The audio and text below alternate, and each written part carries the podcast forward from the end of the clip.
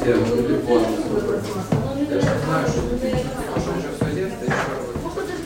Stamattina mi sono svegliata nella chiesa insieme a un'altra trentina di, di persone che non avevano trovato posto in città. Sono a ovest, a poche ore da Kiev, eh, mi hanno offerto il caffè e l'acqua. Sono scesa giù a fumarmi una sigaretta e ho incontrato due ragazzi che nonostante abbiano 20 e 28 anni sono due fratelli, potevano sembrare stranieri in Ucraina e quindi tentare la fuga perché loro possono e, gli ucraini maschi di 20 e di 28 anni, come sapete, ovviamente no. In realtà è un'altra storia come ne ho ascoltate varie negli ultimi giorni dall'inizio dell'invasione in cui ero qui perché se nei primi giorni la fuga da Kiev era di famiglie intere, non c'era ancora stata la mobilitazione generale di tutti i maschi tra i 18 e i 60 anni, da quando c'è le famiglie hanno molti più dubbi, si fanno molte più domande prima di decidere di lasciare il paese. E poi chi scappa dalla capitale da Kiev adesso ha il problema che uscire dal paese vuol dire spaccare le famiglie, lasciare qualcuno indietro, appunto gli uomini tra i 18 e i 60 anni. Questa storia è ancora più particolare perché si tratta di una famiglia che viene dall'Azerbaigian, i genitori di entrambi questi ragazzi sono nati in Azerbaigian e loro sono venuti a vivere in Ucraina perché scappavano dalla prima guerra in Nagorno-Karabakh è iniziata nel gennaio del 92 ed è durata fino alla primavera del 94 in Nagorno-Karabakh, cioè nel sud-ovest dell'Azerbaigian. Era ovviamente una guerra tra la maggioranza etnica che c'è in Nagorno-Karabakh, che è un'enclave a maggioranza armena, e dall'altra parte la Repubblica dell'Azerbaigian. Questa famiglia con il figlio piccolo, cioè il fratello più grande dei due che ho incontrato stamattina, scappa dall'Azerbaigian, viene in Ucraina, trova rifugio in Ucraina, trova lavoro in Ucraina e diventano entrambi i genitori e anche il primo figlio che era nato in Azerbaigian cittadini ucraini. Ma tutti loro conservano anche il passaporto a zero, mentre il più piccolo che si chiama Samir, Samir Aliyev, è nato in Ucraina, non ha passaporto a zero, ha 20 anni e non può lasciare il paese.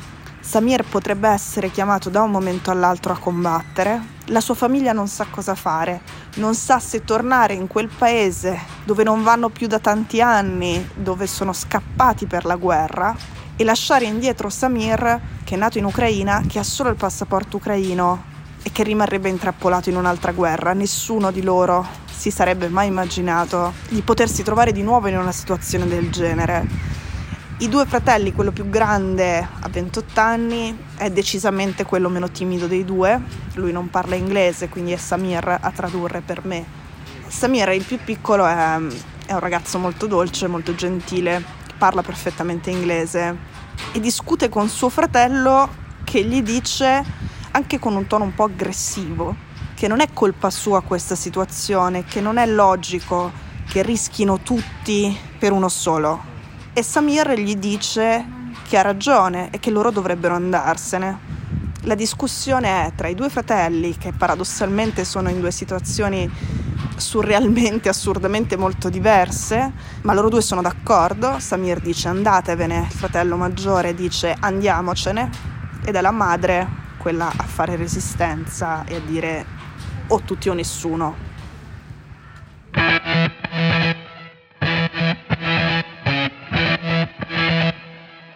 Sono Cecilia Sala e questo è Stories, un podcast di Cora Media che vi racconta una storia dal mondo ogni giorno.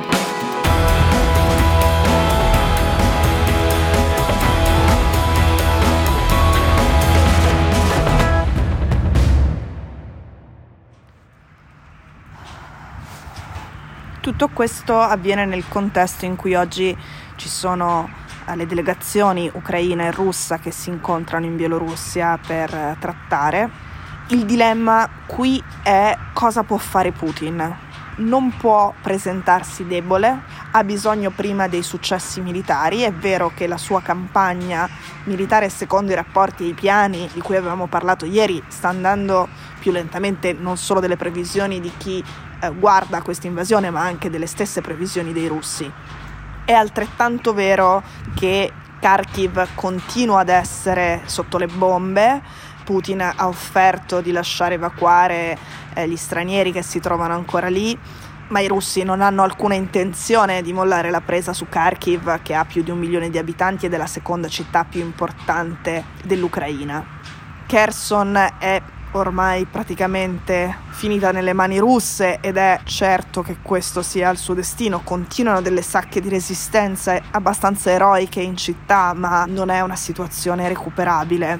Mariupol sempre a sud-est sembra non ci siano speranze che, che non subisca la stessa fine. E quello che sta succedendo a sud-est è la premessa di un tentativo di prendere Odessa da parte dei russi, che è un'altra città molto importante e molto famosa dell'Ucraina e strategica eh, rispetto a quelli che sono i piani dei russi in quella zona strategica anche perché da lì partirebbe un'ulteriore direttrice che porta Kiev, in questo caso invece da sud.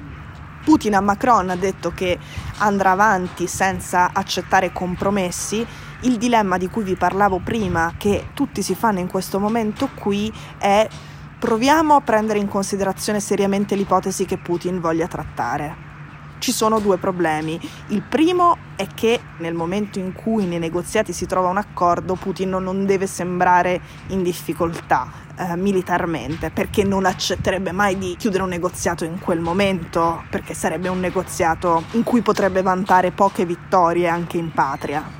Dall'altra parte Putin non può esagerare per ottenere dei successi militari, non può radere al suolo una città bombardandola perché in quel caso ovviamente i negoziati salterebbero. Un'ipotesi ad esempio che l'intensificarsi dei combattimenti e soprattutto dei raid e dei bombardamenti a sud-est sia la preparazione dello sbarco a Odessa. A quel punto prendere Odessa sarebbe sicuramente un grande successo militare da vantare da parte dei russi.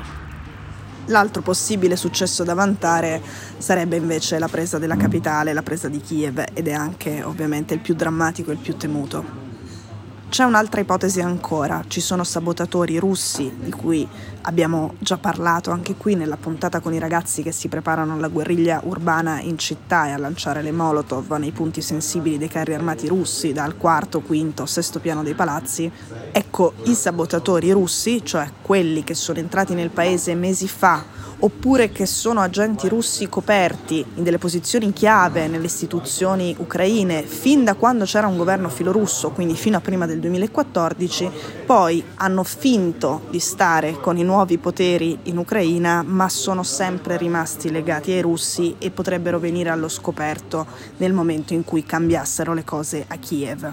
I sabotatori infiltrati e queste spie russe coperte e nascoste nelle istituzioni ucraine potrebbero essere l'altra carta da giocare invece della vittoria militare a Odessa o a Kiev. Visto che i soldati sembrano impantanati, potrebbero intervenire gli agenti russi che sono già dentro la città. Ad esempio, riuscendo, ci sono già stati dei tentativi, ci sono già stati degli agguati ad uccidere il presidente Zelensky anche questa operazione, che ovviamente è un'operazione chirurgica e mirata, non è un'operazione militare di larga scala e non è proprio un'operazione militare, ma come capite bene sarebbe anche questa sufficiente a ribaltare la situazione, il quadro a favore dei russi.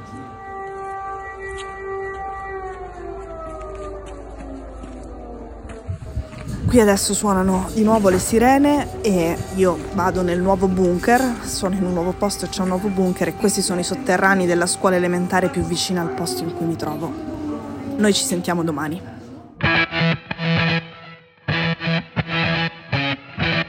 Stories è un podcast di Cecilia Sala prodotto da Cora Media. La cura editoriale è di Francesca Milano. L'advisor è Pablo Trincia. La producer è Monica De Benedictis. La post-produzione e il sound design sono di Daniele Marinello. La sigla e la supervisione del suono e della musica sono di Luca Micheli.